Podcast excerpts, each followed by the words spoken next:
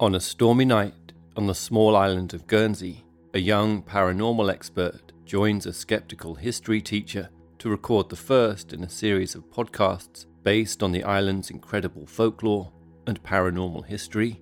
As the expert regales his horrifying stories, the teacher learns that we all have our own truth, our own story, ghosts that haunt us. Starring Olivier nominated actor and former Blue Peter legend Peter Duncan, When Darkness Falls is a spine chilling ghost story that delivers a twisted, terrifying, and thrilling tale that The Guardian said will leave you cowering in your seat. Catch the brand new UK tour of When Darkness Falls from September 15th in a town near you. Select nights will also feature myself delivering a live episode of Unexplained. For more details or to book tickets, visit whendarknessfalls.co.uk if you dare.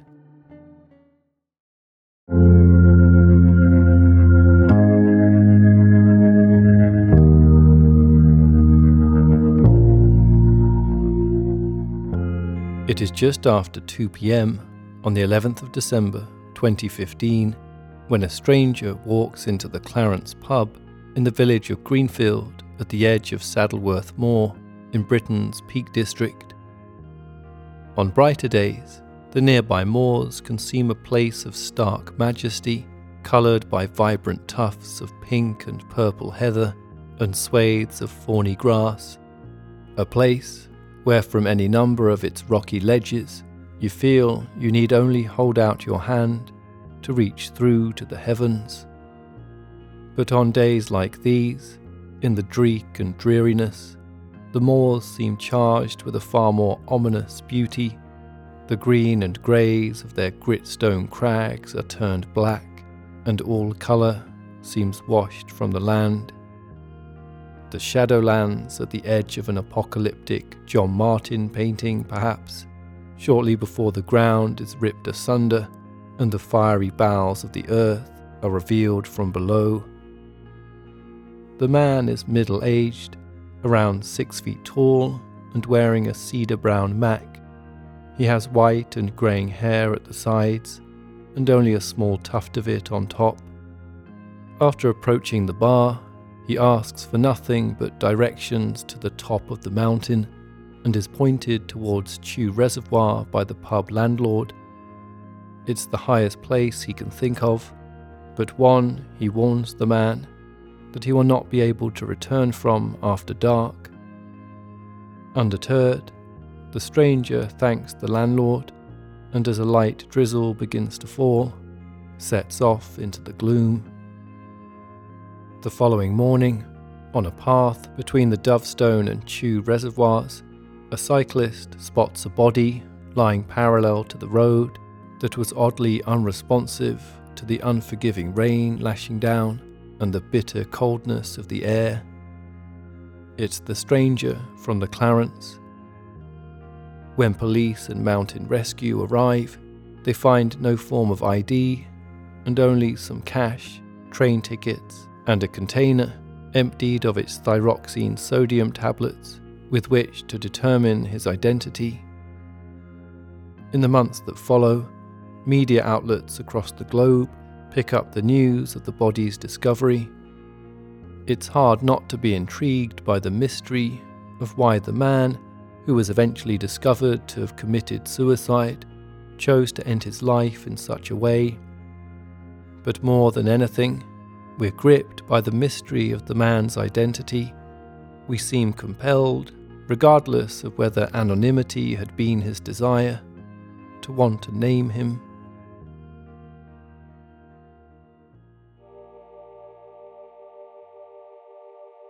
Although it's fairly likely that names were used verbally for many years before, the first to be recorded by Homo sapiens appear sometime around 3500 to 3000 BCE in Sumeria, Mesopotamia. They were scrawled onto what were essentially ancient receipts made from clay. The Kushim tablet, thought to describe the transaction of 29,086 measures of barley, also seems to bear the name of the person who'd regulated the transaction. written in a corner from the combination of two symbols that are believed to translate phonetically as Ku and Shim.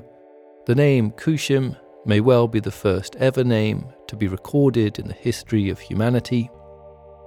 As writing and language evolve, so too does our capacity to comprehend ideas and, by extension, the world around us. In this sense, the Kushim tablet represents a key moment in the evolution of communities. As Yuval Noah Harari notes in Sapiens, A Brief History of Humankind, it's a reflection of how increasingly complex societies needed more sophisticated ways of keeping track of their engagements. Perhaps the recording of the first name marked another transition of sorts, moving away from communal ideas into a world whereby we all began to think personally about who we were and our place in that world, and how, as individuals, we could shape it. Before the written name, we could leave handprints or unique symbols painted on rocks, such as those found in the karst caves of Sulawesi in Indonesia, but their ownership has long since been lost to time. Without recorded evidence to attest to who we were individually, whole swathes of society could be forgotten, ignored, and left out of the conversation. But now, exemplified by Kushim's bureaucratic cornerstone, here was the chance for anyone to be able to exist in print. You would know we existed because it says so, right there. It equipped us with a tool with which, even in the most forgotten and marginalized of corners, like a New York graffiti artist of the 1970s, you could scream your refusal to be ignored in fire and thunder, emblazoned on the side of a subway carriage as it rolled out of the Bronx. In January 2017, after an exhaustive search lasting over a year, the body, found on Saddleworth Moor, was finally identified as being that of David Lytton, who'd been living in Lahore, Pakistan for the previous 10 years before returning to the UK when he decided to take his own life. David's story, as described in William Atkins's 2016 article for The Guardian, The Mystery of Saddleworth Moor, Who Was Neil Dovestone, or at least what little we know of it, has parallels with another that began 75 years earlier on the other side of the world. Like all such stories, it too begins with the discovery of a body. You're listening to Unexplained, and I'm Richard McLean Smith.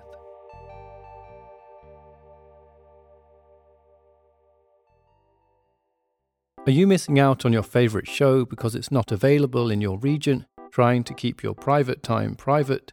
Well, let me introduce you to NordVPN. If you're bored of US Netflix, why not take it for a spin in the UK? Using NordVPN and a click of a button, you can do just that. No need to travel to Japan for your favorite anime when NordVPN brings it right to you. With 5,000 plus server options, no show is out of your reach. Using my link, nordvpn.com forward slash unexplained, you can receive a huge discount on a two year plan plus one month free. NordVPN keeps your information encrypted so you never have to worry about your IP or location getting out. And don't forget, there's literally no risk to you with their 30 day money back guarantee.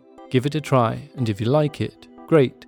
If you don't, they'll issue a refund and you can pretend the entire situation never even happened. Check out my link, nordvpn.com forward slash unexplained to get your subscription started today. He was lying on a ledge of rocks down by the water's edge when they found him. Judging by the state of the corpse and the newspaper dated 20th of May 1945, tucked neatly under his head, he'd been dead just over two weeks the calm cobalt waters of Sydney's Taylor's Bay, a little duller than usual that afternoon under the overcast skies, lapped gently against the rocks below, as the officers inspected the scene. To the left of the body, they found a small glass and a half emptied bottle of lemonade next to an opened sachet, now void of its contents. On his chest, still nestled in the grip of his right hand, a small hardcover book, no more than five inches in length. Pages flapped back and forth in the light breeze as one of the officers bent down to pick it up. He blew the sand from the cover and held it out to read. The Rubaiyat of Omar Khayyam, printed in gold across the front. A quick glance inside revealed a faint cross marked in pencil next to the lines. Ah, make the most of what we yet may spend, before we too into the dust descend dust into dust, and under dust to lie. Sans song, sans singer, and sans end. The man was later identified as 30 year old Joseph Haim Saul Marshall, who'd lived in Sydney for the past six years after arriving from Singapore in 1939. Although Joseph would sometimes prefer to be called George, and the name Marshall had in fact been changed from Mashal, an all too common attempt, perhaps, to disguise the family's true Jewish and Baghdadi heritage for fear of how others might receive them. The inquest into Joseph's death revealed the empty sachet found next to his body to have contained barbituric acid, and death by suicide was confirmed. It was also revealed that the night before Joseph was thought to have died, he met with Gwyneth Dorothy Graham, a young Sydney based hairdresser. Graham, who'd become close friends with Joseph over the last four years or so, attended the inquest as a principal witness in the case. Less than two weeks later, Dorothy Graham's body was discovered bent over and partially submerged in the bathtub of her Roslyn Road flat in King's Cross, Sydney. Her wrists seemingly cut by the razor blade found at the bottom of the bath, yet her autopsy later revealed that her death had in fact been caused by drowning.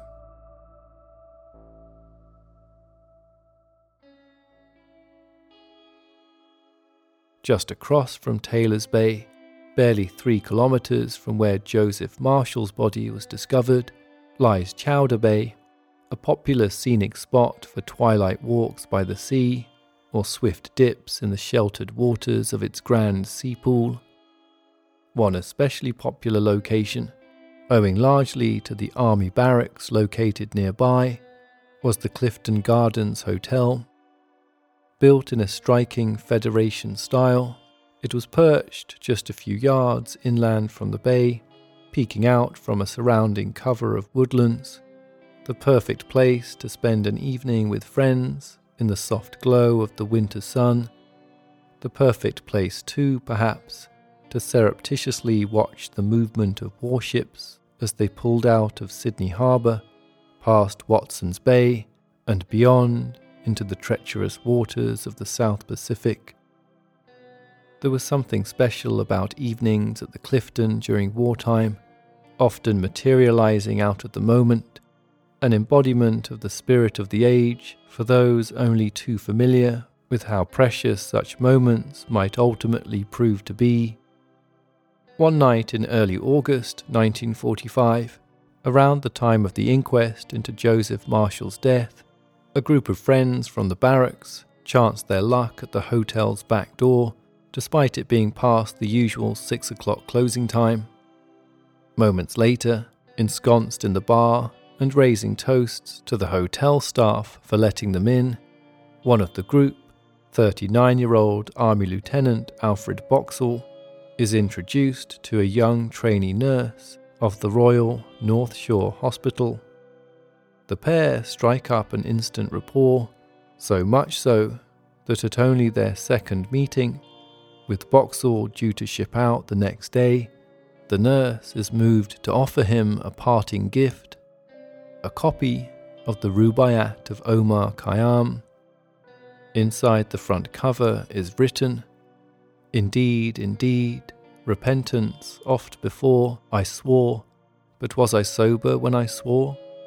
And then came spring, and rose in hand, my threadbare penitence a pieces tore.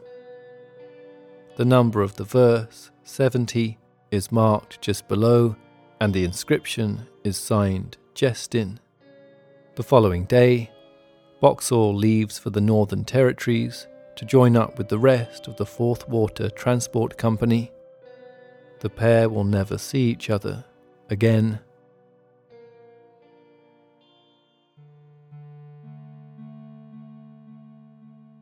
Look at the way that man slumped, says Helen, as they make their way across the sand. On warm evenings like this, with the sound of waves lapping softly at the shore and the light turning pink and gold under the darkening sky, Helen and her husband, John Lyons, could often be found taking a stroll along Somerton Beach. Today is Tuesday, 30th November 1948, the last day of spring, and as Helen and John amble north towards the quiet Adelaide suburb of Glenelg, it has just gone seven when Helen first spots the smartly dressed man lying on the sand just below the Somerton Children's Home. John looks to where his wife is pointing, at the figure lying down with his legs crossed over and stretched out towards the ocean. He certainly seems strangely propped, as if he hadn't quite the strength to pull himself fully up against the wall. Helen is greatly relieved to see the man raise his arm as they pass. Someone's had a bit too much to drink by the looks of it. Maybe we should report him to the police, jokes John. Helen smiles, then turns her head for one more look at the prostrate man her smile becoming a little less sure as she turns back to John, threading her arm through his, and pulls him a little closer as they continue along their way. A young couple pull up outside the children's home on a motorbike. Olive and her boyfriend Gordon have come for the sunset too and pick a prime spot on a bench just next to the small set of steps leading down to the beach. They'd only been there five minutes when Olive notices a pair of legs in striped brown trousers sticking out from the base of the sea wall. She taps Gordon and points. Leave it out, you should mind your own business. What if he's dead? You mean sleeping, more like. The pair laugh it off, but for the next 30 minutes, it certainly seems odd that the man hasn't moved once especially with so many mosquitoes buzzing about. But each time Olive tries to get a better look, Gordon pulls her back, telling her it's rude to pry. As twilight descends and all around them the street lights are coming on, Olive notices a man in a blue suit walking past before stopping just above where the man is lying.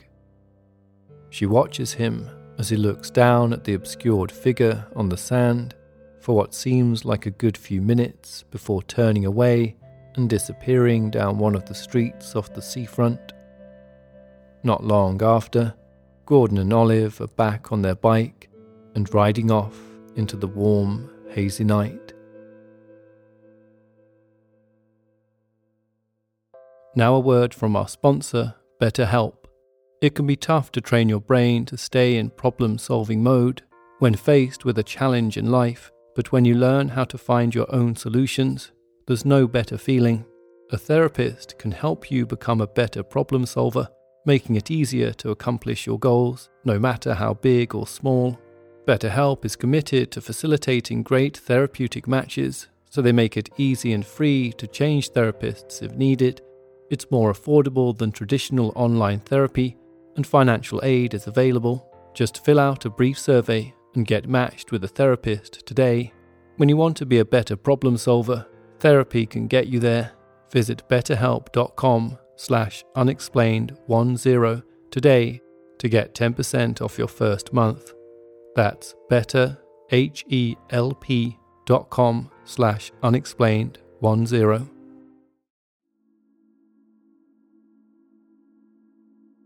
The following day, John Lyon is back at the beach for an early morning swim. After emerging from the water, he notices two men with horses looking at something close to the sea wall. As John draws closer, the object of their interest slowly begins to reveal itself. Although he can't be sure, it looks for all the world to be the same man from the night before, still lying strangely slumped, with his head hanging limp to the right. The two other men, local jockeys, Neil Day and Horry Patching, had just been passing, they said, when they found him like that. As John draws closer, in the starkness of the early morning light, he sees him clearly now for the first time. His broad shoulders and coarse reddish hair receding from the front and greying slightly at the sides. He's dressed in a white shirt with a red and blue tie under a brown wool knitted pullover, with a grey and brown double breasted jacket and brown leather shoes. John sees too immediately and without question, that the man is dead. Police Constable John Moss of nearby Brighton Police Station arrives to find John, Neil, and Horry, along with the steadily growing crowd of onlookers, waiting by the corpse. Moss inspects the body, finding it cold, stiff, and damp from the morning dew then opens the eyelids to briefly examine the grey irises and dilated pupils. He makes the routine and ultimately unsuccessful check for a pulse and discovers a half smoked cigarette between the man's right cheek and jacket lapel, but no sign of blistering, suggesting it had perhaps fallen from the mouth after it had already gone out. The constable judges the man to have been somewhere in his 40s or 50s. He notes the loose hanging arms by his side and the lack of obvious signs of violence or damage to the body. Nor does the surrounding sand appear to have been much disturbed. He notes also with some surprise how clean the man's shoes appear for someone who might have been walking along the seafront Searching the pockets for ID, he finds instead an unused second class rail ticket from Adelaide to Henley Beach, a 7p tramway bus ticket, a thin aluminium comb, some chewing gum, a packet of Army Club cigarettes, and a box of matches. A short time later, with the pale morning sun lifting ever brighter and higher into the sky, a warm breeze sweeps loose grains across the beach as John Lyons watches the body being placed into the ambulance and finally driven away.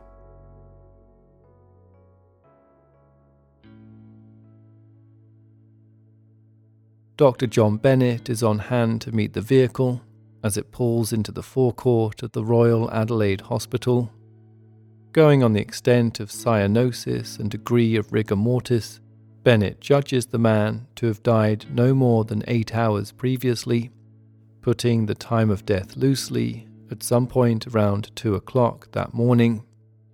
Dr. Bennett formally declares the man deceased, suspecting a possible coronal seizure as the cause, although he's unable to ascertain exactly how he died at this point. From here, the body is driven directly to the city morgue at West Terrace Cemetery in the southwest corner of Adelaide's central parklands. PC Moss helps to wheel the body inside, where, moments later, coroner John Dwyer removes the clothes and ties a blank cardboard label around the big toe. Dwyer places a sheet over the body and wheels it up to the refrigeration unit opens the door, and eases it onto one of the racks. Moss bags up the items found with the body, along with each piece of clothing, noting with some curiosity how most of the labels appear to have been snipped out, leaving only frayed remains. With Moss's work complete, the task to identify the man is transferred to the Adelaide Metropolitan Police, where Detective Sergeant Lionel Leane is instructed to oversee the investigation. Committed as they are to putting a name to unknown bodies, even with little suspicion of any foul play, such cases can often prove to be lengthy distractions from more pressing work, so there is some relief when later that evening Leane's department receives a call from Sergeant Fenwick of Glenelg Police Station with a strong lead on the man's ID. Fenwick suspects the body to be that of 55 year old Edward Cecil Johnson, who'd recently gone missing from his home in Payneham, a northeastern suburb of Adelaide. Fenwick asked them to look out for a fractured elbow and partially missing little finger.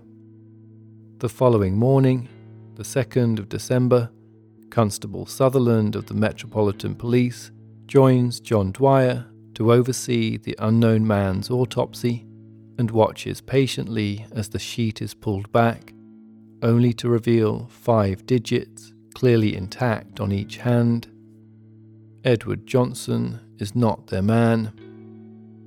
As Dwyer meticulously carries out the two hour autopsy, something even more unexpected is about to come to light.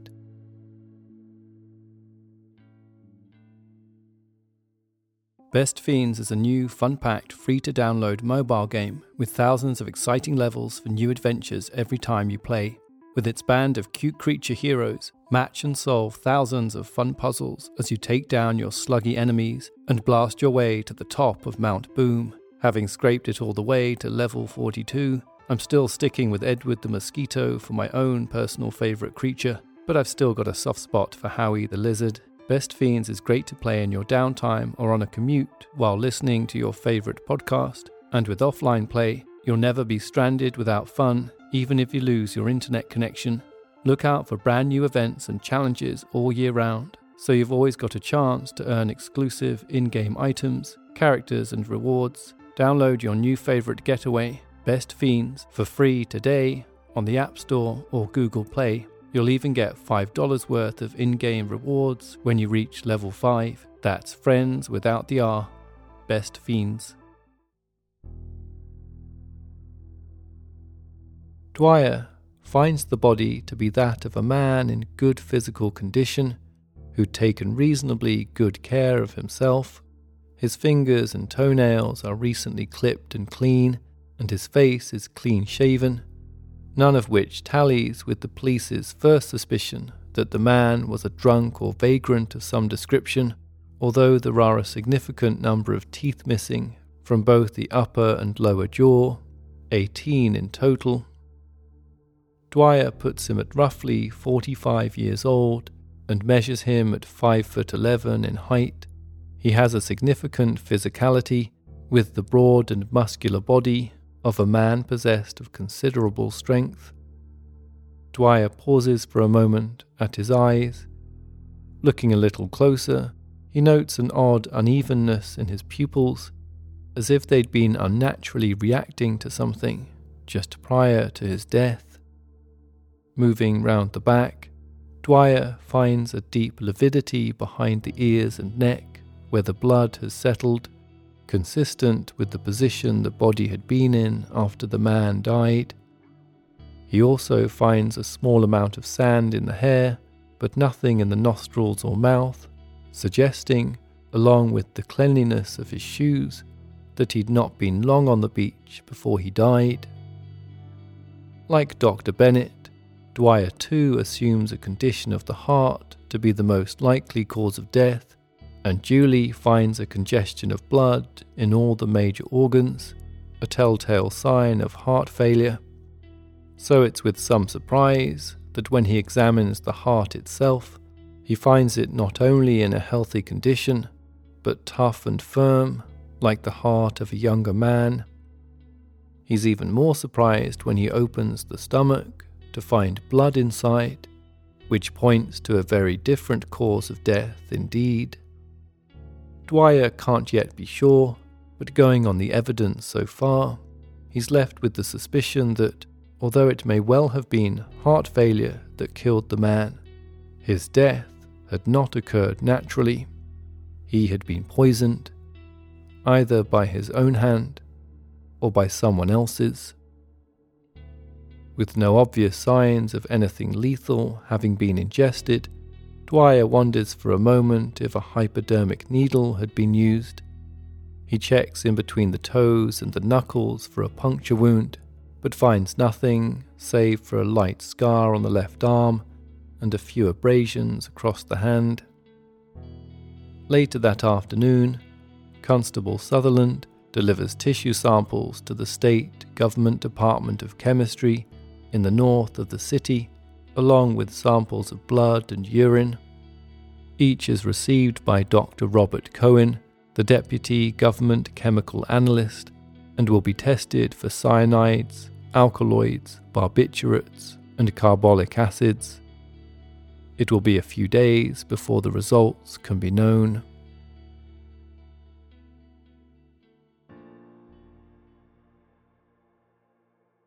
The following morning, Detective Leane, in his white Panama and dark seersucker suit, grabs the copy of the Adelaide Advertiser from a newsstand. Leane's attention is momentarily caught by a front page article announcing the arrest of two spies captured in the British zone of Vienna before he flicks past to page two and finds what he's looking for. Dead Man still unidentified, reads the title. Satisfied that that will do the trick, he returns the paper to the newsstand and heads off to work. A hot day is steadily brewing as Leane makes his way to the city detective's office on Angas Street. The South Australian task force consisted of 15 or so personnel spread out across four small rooms, and space was at a premium. It wasn't uncommon to see any one of Constables Sutherland and Storch or Detective Caney squeezed onto the window sills or perched on the end of tables as they compiled their reports and checked their paperwork. That morning, as they gather round, Leane takes the team through Dwyer's report, advising them to start considering the case as a suicide or a possible homicide and to step up their search for the man's identity Later, after receiving photos of the body and fingerprints from the morgue, the team put together case packs to be mailed with copies of the prints and photographs to all major police headquarters in the nation. In late 1940s Australia, identifying a dead body could be a particularly arduous task. The end of war had triggered a tidal wave of mass migration as many people unwilling or unable to return home, looked to re establish their lives elsewhere. For Australia, the sheer scale of the hostilities, not to mention the attacks on Darwin and Sydney Harbour, had left many in government, perhaps recognising the manner in which the nation had itself been established, terrified that such a young and underpopulated country was dangerously susceptible to invasion. Between 1947 and 1952 alone, what was called a populate or perish policy resulted in 180,000 people arriving to take up homes and jobs. The policy was heavily racially controlled, with Minister for Immigration Arthur Calwell terrified that what he called the yellow races might one day take over. Calwell had hoped also that most of the new arrivals would come from the British Isles. However, with British shipping crippled by war, the government was forced to open its doors to Eastern and Southern Europeans, who often arrived on makeshift papers with no friends or family to receive them, and were sent to work on the most manual and transitory jobs. Thanks to the newly revised article in the Advertiser, more than 20 police have contacted the city detective's office by the end of the day, mostly with info from distraught relatives worried for the safety of their lost sons, brothers, and fathers. But one call stands out amongst them all. It came from a man named Brian Joseph Dietmar. You've been listening to Unexplained, Season 6, Episode 22, To Mourn Names, Part 1 of 3. To find out what happens next, Part 2 will be released next week, Friday, September 16th. If you enjoy Unexplained and would like to help support us, you can now do so via Patreon. To receive access to ad free episodes, just go to patreon.com forward slash unexplainedpod to sign up. Unexplained the book and audiobook, featuring 10 stories that have never before been covered on the show, is now available to buy worldwide. You can purchase through Amazon, Barnes & Noble, and Waterstones, among other bookstores. All elements of Unexplained, including the show's music, are produced by me, Richard MacLean Smith. Please subscribe and rate the show wherever you listen to podcasts and feel free to get in touch with any thoughts or ideas regarding the stories you've heard on the show. Perhaps you have an explanation of your own you'd like to share. You can reach us online at unexplainedpodcast.com or Twitter at unexplainedpod and Facebook at facebook.com forward slash unexplained podcast.